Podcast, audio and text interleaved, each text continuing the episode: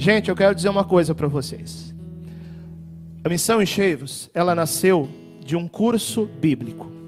E por isso agora, a partir da palavra de Deus, desde o Antigo Testamento, eu quero falar sobre a pessoa da Virgem Maria para você. Eu sei que tem muitas pessoas que talvez tenham passado por tantas igrejas e denominações protestantes, né? Ah, padre, eu fui da Batista, eu fui da Assembleia, eu fui da Universal. E às vezes as pessoas têm tantas perguntas sobre a Virgem Maria, ou talvez inclusive até uma mentalidade ainda protestante. Então, meu irmão, se você está nos acompanhando agora, e talvez haja algum evangélico, algum protestante na casa de alguém assistindo, né? Olha, se você quiser continuar evangélico, eu aconselho você a fazer uma coisa: desliga a transmissão. Porque depois de você ouvir aquilo que eu vou mostrar para vocês agora, na Bíblia, sobre a Virgem Maria, Olha, você vai poder continuar qualquer coisa, mas evangélico eu tenho certeza que você não vai ficar. Então a chance está aí, tá bom? E eu quero convidar você agora, se você tiver a Bíblia junto com você, vamos lá no Antigo Testamento, no livro do Gênesis, no capítulo 1, que nos fala a respeito do mistério da criação. Então, o vértice da criação de Deus, a obra-prima da criação de Deus, ainda estava por vir. E logo depois que o ser humano cai no pecado original, já no capítulo 3 do livro do Gênesis, Deus promete que viria uma mulher cuja descendência dela pisaria na cabeça da serpente e a esmagaria. De quem que o livro do Gênesis está falando aqui? Da Virgem Maria. E quem que esmaga a cabeça da serpente? A descendência da mulher, que é o Cristo. Cristo vence o mal. E nós que somos igreja, que fazemos parte do corpo místico de Cristo, nós somos gerados pela Virgem Maria para esmagar a cabeça da serpente, para esmagar a cabeça do pecado, para esmagar a cabeça dos vícios. Então, a primeira figura bíblica, presta atenção, eu estou falando de Bíblia. A primeira figura bíblica que aparece e que nos mostra a pessoa da Virgem Maria é a nova Eva. Porque Cristo é o novo Adão que conserta o pecado do primeiro Adão. E a Virgem Maria que colaborou na redenção de uma forma toda especial com seu sim. Ela é a nova Eva que conserta o pecado da primeira Eva. Então, Nossa Senhora é a mulher plena, a nova Eva. Número um. Número dois. Você sabe que naquele jardim, que é chamado de o jardim do Éden, não é isso? Deus colocou ali todos os frutos, de todos os sabores, para que o ser humano pudesse se alimentar como expressão da glória de Deus. Mas aí, Deus colocou também no centro daquele jardim uma outra árvore, além da árvore do conhecimento do bem e do mal. Qual que é essa árvore? A árvore da vida. A árvore da vida estava ali no centro daquele jardim. Se a árvore da vida representar uma pessoa, quem é a árvore da vida? Talvez você me responda assim: Ah, padre, a árvore da vida é Jesus, né? Ele que nos traz a vida. Jesus, na verdade, é o fruto da árvore da vida. É isso que São Luís Maria Grimond de Montfort fala no tratado. Agora vamos lá. Gira a manivela para funcionar. Veja bem. Se Jesus é o fruto da árvore da vida. Quem é a árvore da vida? É a Virgem Maria, que gera o Cristo na carne. Por isso, na oração da Ave Maria, nós rezamos: Bendito é o fruto do vosso ventre. Maria não é a vida. A vida é Jesus, mas ela nos dá a vida. A Virgem Maria não é a salvação. A salvação é a própria pessoa de Jesus Cristo, mas ela nos dá salvação porque ela nos gera o Salvador. Por isso a Virgem Maria, olha só, livro do Gênesis, hein? Primeiro, ela é a nova Eva, a mulher plena. Número dois, ela é a árvore da vida, diz São Luís no tratado. E número três, ela é também o próprio paraíso. A árvore da vida estava lá, localizada no centro do paraíso. E veja, quando nós olhamos para essa realidade da mãe, essa realidade materna, eu não sei se você tem a sua mãe ainda com você, né?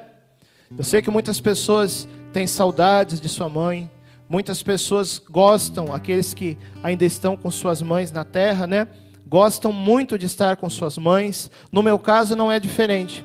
E eu não sei se você já reparou numa coisa: a presença de uma mãe tem a qualidade de ser conforto para o coração do filho. Sim ou não?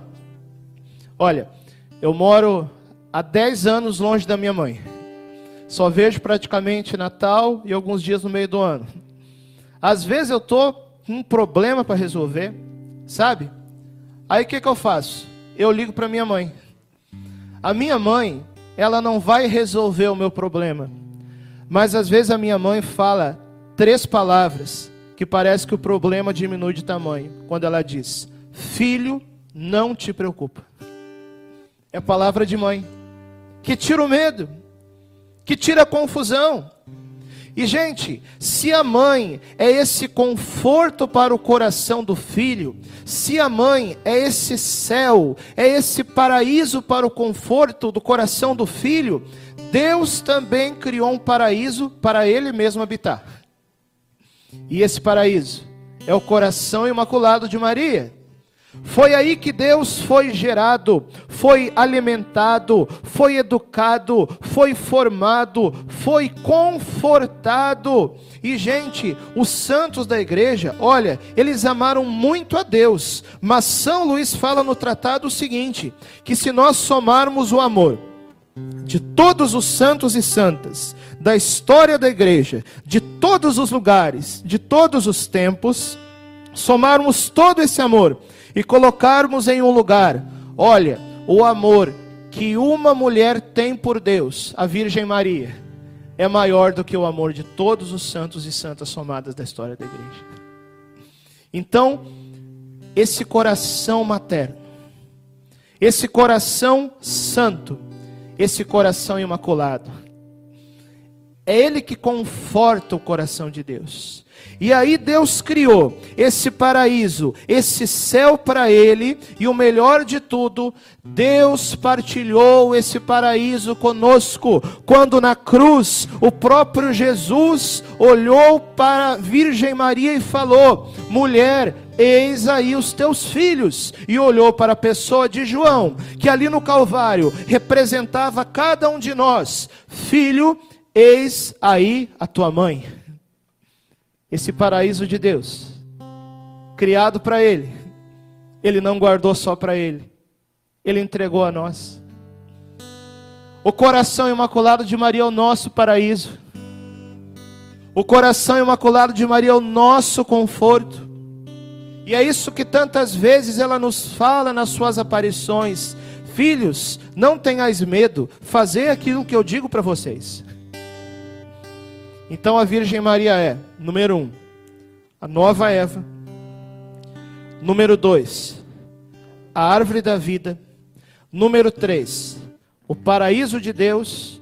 E vamos adiante. O que, que acontece depois, ainda nos primeiros capítulos do Gênesis? Será que vai dar para passar a Bíblia inteira em uma hora, hein? Vamos tentar. O que, que acontece quando o pecado entra no mundo? O pecado começa a se espalhar. O pecado toma conta da humanidade e uma onda de violência e ódio começa a varrer, já naquela época, a face da terra. Aí o que, que Deus faz? Deus permite que o dilúvio aconteça como uma purificação, eu digo mais, a primeira purificação da história da humanidade. Muito bem. Quantas pessoas que sobrevivem ao dilúvio? Diz a Bíblia. O Anselmo conhece essa palavra, né? Oito pessoas. Apenas Noé, a esposa dele e seis filhos. Você conhece a história da arca de Noé. Quem são aqueles que sobrevivem ao dilúvio? São aqueles que ouvem a voz de Noé e entram na arca e ali são salvos do dilúvio. Eu quero dizer para você que nos nossos tempos, nós também estamos passando pelo dilúvio. Aí talvez você me pergunte assim: "Ah, padre, mas pelo menos aqui na minha cidade, né? Eu olhei aqui na janela, não está chovendo". Gente, não é disso que eu estou falando. Eu estou falando aqui de sofrimentos. Eu estou falando aqui de dores. Eu estou falando aqui de provações. E aí eu pergunto para você: a humanidade está passando, as nossas famílias estão passando por um momento de sofrimento, sim ou não? Estão. É um dilúvio que está acontecendo. É o dilúvio da purificação, é o dilúvio da falta de fé, é o dilúvio da apostasia, e também nesse novo dilúvio, nessa nova purificação que nós estamos entrando, nós precisamos correr para a arca para que nós sejamos salvos. E aí eu pergunto para você, quem que é a arca? Dizem os santos padres que a arca é a igreja. Então, através do sacramento do batismo, quem aqui é batizado, levanta a mão. Quem está assistindo aí for batizado, pode levantar a mão também em casa. Eu digo para você que no dia do seu batismo, mesmo que você não se lembre, mesmo que você era criança naquela época, como eu também o era, no dia do seu batismo, você entrou na arca da igreja para ser protegido e salvo do dilúvio do pecado. Mas aí eu vou mostrar uma coisa para você. Dizem os santos padres da igreja que tudo aquilo que vale para a igreja vale também para a Virgem Maria. E os santos padres da igreja foram os que melhor entenderam a Bíblia, hein? Então veja só. A Virgem Maria é santa, a igreja também é santa. A igreja é esposa de Cristo. A Virgem Maria também é esposa do Espírito Santo. E figura da igreja esposa realizada, né? A Virgem Maria é mãe. A igreja também é mãe, porque ela gera os seus filhos por meio do batismo. Bom, agora raciocina junto comigo. Vamos lá, você que está em casa, mão na orelha. Gira a manivela para funcionar. Ok. Se tudo que vale para Maria vale para a igreja, e tudo que vale para a igreja vale para Maria, se a igreja é a arca da salvação, a Virgem Maria também é a arca da salvação. E por isso, na atual purificação do dilúvio que nós estamos vivendo, nós precisamos entrar no coração imaculado de Maria, como ela mesmo disse ao Padre Gobi, para que nós sejamos protegidos desse dilúvio e dessa turbulência que está acontecendo no mundo. Eu quero convidar você e sua família nessa noite. Entra na arca, entra no coração imaculado de Maria, e nós fazemos isso por meio da nossa consagração. Nós fazemos isso por meio do nosso terço diário. Nós fazemos isso por meio do cenáculo que nós rezamos em família. E numa aparição, a Virgem Maria explicou uma coisa: que lá no primeiro dilúvio, na primeira purificação, que aliás Deus prometeu que não mais aconteceria, o que, que Deus fez lá? Lá no dilúvio, Deus mudou a terra para depois mudar o homem. Agora é o contrário, hein? Deus vai mudar o homem para depois mudar a terra, e esse será o triunfo do coração imaculado de Maria. É por isso que o Espírito Santo quer gerar dentro do nosso coração, já desde hoje, desde agora, um novo céu, uma nova terra, uma nova humanidade. E como que vai acontecer isso? Se nós tivermos a coragem de entrarmos na arca, entrarmos no coração imaculado de Maria, para aí nós sermos protegidos, salvos e gerado para um mundo muito melhor do que esse que nós estamos vivendo. Então a Virgem Maria, vamos lá. Ela é a nova Eva. Ela é, número dois, a árvore da vida. Ela é, número três, o paraíso de Deus. Ela é, número quatro, a arca da salvação. E será que terminou? Não. Vamos além. Olha só. Para nós que somos católicos, qual que é? Cansa água ali na minha garrafinha, Selma. Qual que é o lugar mais sagrado que existe dentro de uma igreja?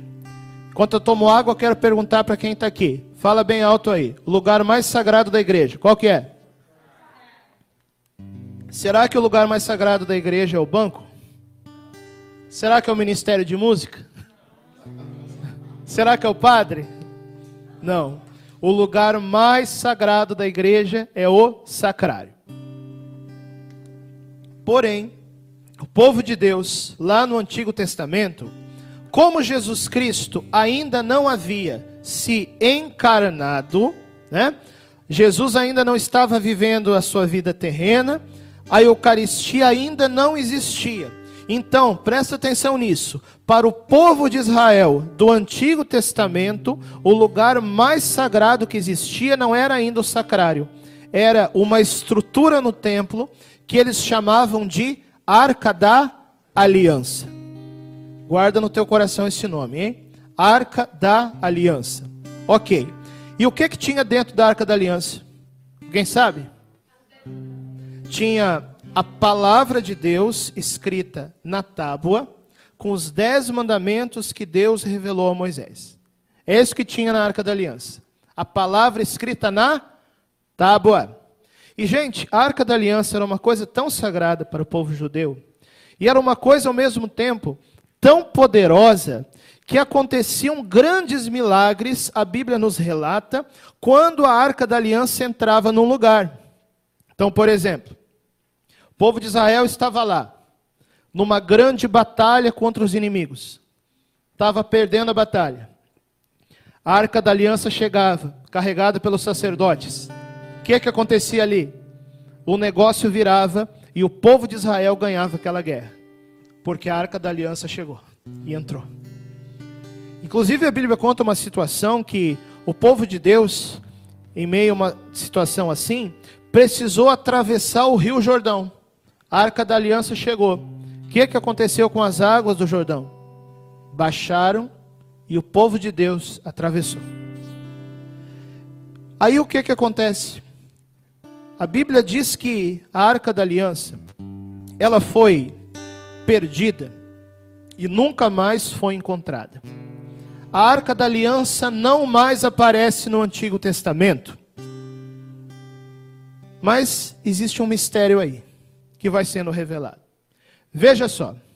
No Antigo Testamento, o rei Davi levou a Arca da Aliança para a Judéia. No Novo Testamento, Evangelho de Lucas, capítulo 1, a Virgem Maria, grávida de Jesus, ela vai para a Judéia visitar sua prima Isabel. Gente, isso é Bíblia, ok? No Antigo Testamento, a Arca da Aliança fica três meses na casa de um homem chamado Obed-Edom. No Novo Testamento, a Virgem Maria fica três meses na casa de Isabel. No Antigo Testamento, o rei Davi pulava de alegria e dançava diante da arca da aliança. No Novo Testamento, São João Batista pula de alegria no ventre de Isabel, diante da Virgem Maria, grávida do Cristo. No Antigo Testamento, a arca da aliança portava a palavra de Deus escrita nas tábuas. No Novo Testamento, a arca da aliança porta a palavra de Deus feita carne no seu ventre. Você está entendendo quem que é a arca da aliança?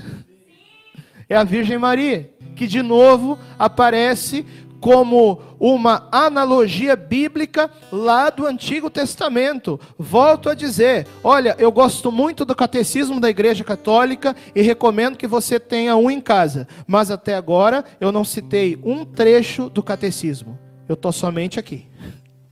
É? Então deixa eu ver se você entendeu. A Virgem Maria, ela é a nova Eva. A Virgem Maria é a árvore da vida. A Virgem Maria é o paraíso de Deus. A Virgem Maria é a arca da salvação. E a Virgem Maria também é a arca da aliança. Aliás, você sabe de uma coisa? Se você tem batalha na sua vida, você está enfrentando batalha, sim ou não? Eu acho que está, hein? Tem gente até cansado de tanta luta.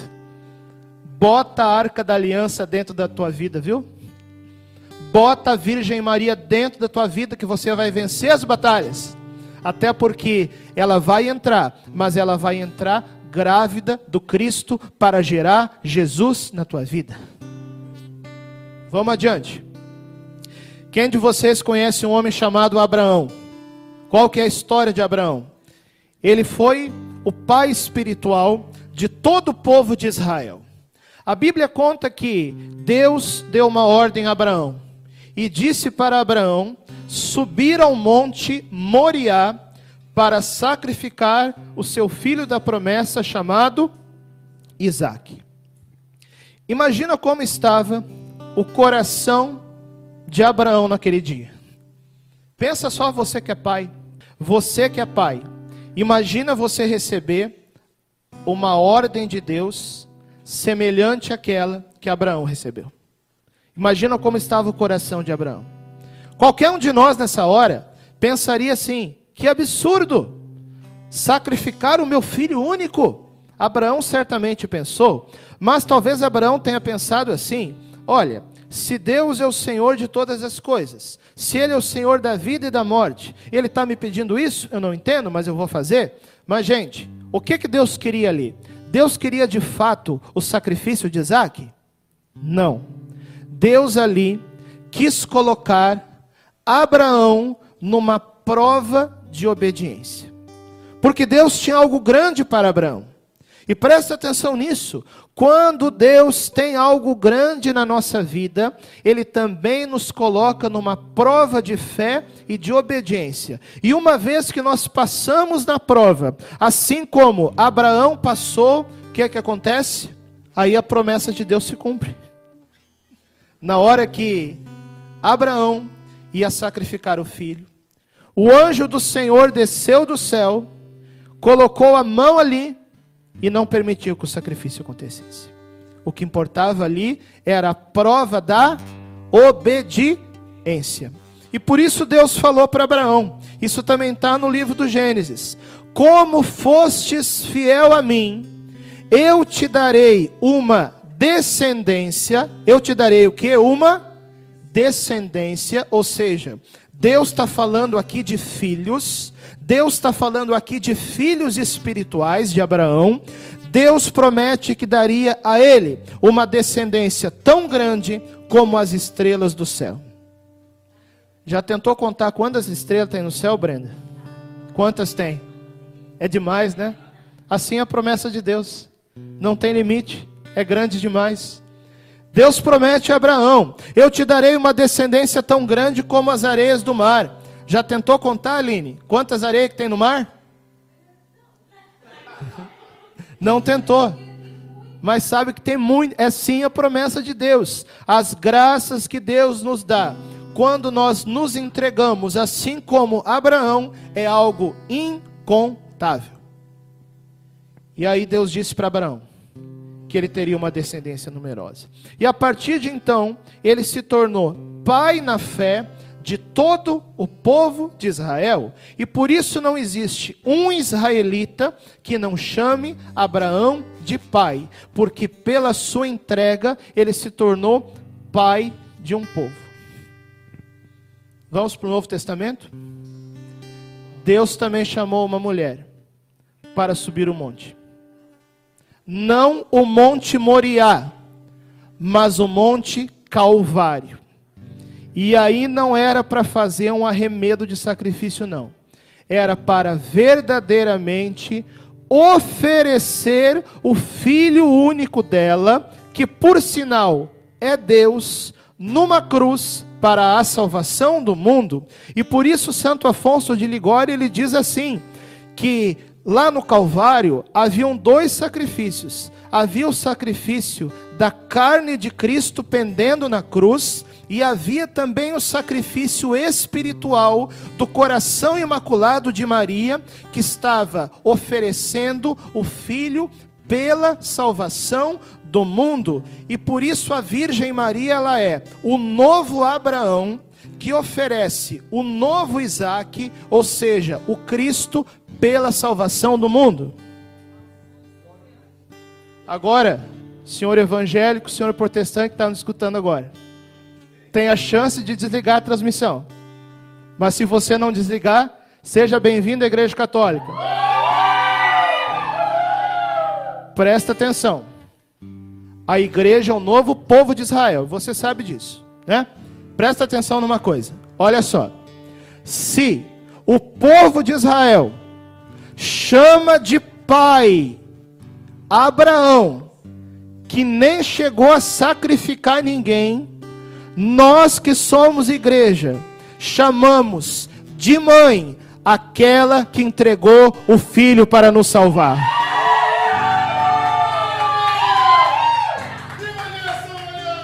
Gente, não tem para onde fugir porque Nossa Senhora também tem uma descendência tão numerosa como as estrelas do céu, como as areias do mar, e essa descendência somos nós, porque a igreja é o novo povo de Israel. Nós que somos membros da igreja, nós somos gerados pela Virgem Maria ali na cruz, e por isso Jesus reconhece isso naquela hora, e ele fala assim: mulher, eis aí os teus filhos.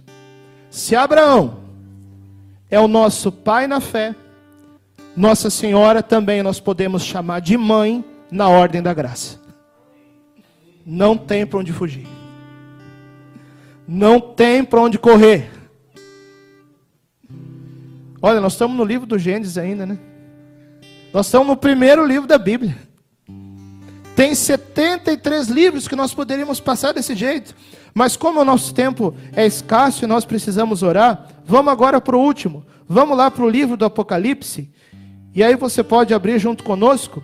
Você que está acompanhando na sua casa, veja só. Vocês lembram que a Arca da Aliança tinha desaparecido? Sim ou não? Aí talvez alguém chegasse e falasse assim: Ah, padre, mas todas essas comparações da Arca da Aliança que o Senhor fez, né? Obed-Edom, Judéia, né? João Batista, o rei Davi, tudo isso é coincidência, não tem nada de arca da aliança aí que fale que é Virgem Maria na Bíblia. Tá bom? Então vamos falar da Bíblia então. Vamos lá. Apocalipse 11, versículo 19.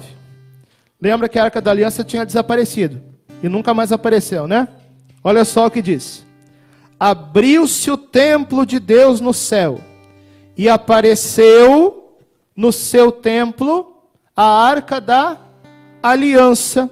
E aí o capítulo 12 continua dizendo quem é a arca da aliança. Apareceu em seguida um grande sinal no céu, uma mulher revestida de sol, a lua debaixo dos seus pés e na cabeça uma coroa de doze estrelas. Está aqui a arca da aliança, apareceu. Gente, eu estou lendo o catecismo da igreja católica. Eu estou só na Bíblia. Você está entendendo? Outro dia nós podemos ir para a tradição, para o magistério, como já foi falado, mas tudo isso aqui que eu estou falando é o que está escrito na Bíblia em somente dois livros, ok? E aí diz assim: que essa mulher vestida de sol, ela estava grávida e ela gritava de dores. Se você conhece um pouco a tradição da igreja, você sabe que o parto de Nossa Senhora, quando ela concebeu Jesus, não foi um parto normal, foi um parto sobrenatural. Porque ela é virgem. Antes do parto, ela é virgem. Depois do parto, e ela é virgem também durante o parto. Então Jesus, quando ele nasce, ele não rompe a virgindade de Maria, nem fisicamente. Você lembra que Jesus ressuscitado, os apóstolos estavam lá em oração, né? Janela fechada, porta fechada, parede. O que que acontecia? Jesus passava pela parede, bum, aparecia lá. Assim também quando ele nasceu. Ele passou pelo corpo da Virgem Maria. Por isso foi um parto sobrenatural. Então, talvez você me pergunte assim, padre, por que que diz que a mulher vestida de sol, ela estava gritando de dores, se ela não sofreu no parto de Jesus, mas ela sofreu no Calvário, no nosso parto?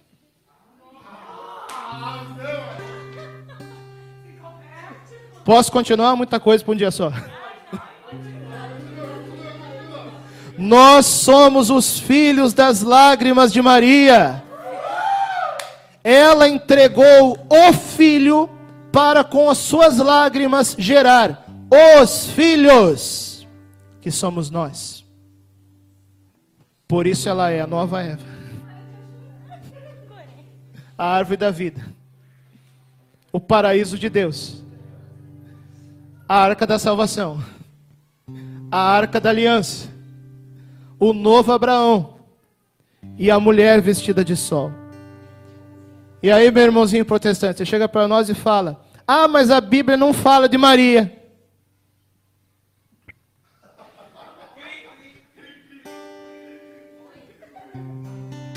E, gente, isso que eu estou falando aqui é caminho para um, presta atenção, é caminho para um ecumenismo verdadeiro. Porque eu não estou falando aqui de um ecumenismo de meia tigela que tira Nossa Senhora para agradar protestante. Eu estou falando aqui do contrário. Eu estou falando de colocar Nossa Senhora no centro do jardim, que aponta o Cristo, e a partir da Virgem Maria, que é a mãe, e a mãe é sinal de unidade e de reconciliação entre os filhos. A partir da Virgem Maria é que o verdadeiro ecumenismo vai acontecer. Então chega de tirar Nossa Senhora para agradar protestante. Isso não é ecumenismo, isso é traição da fé.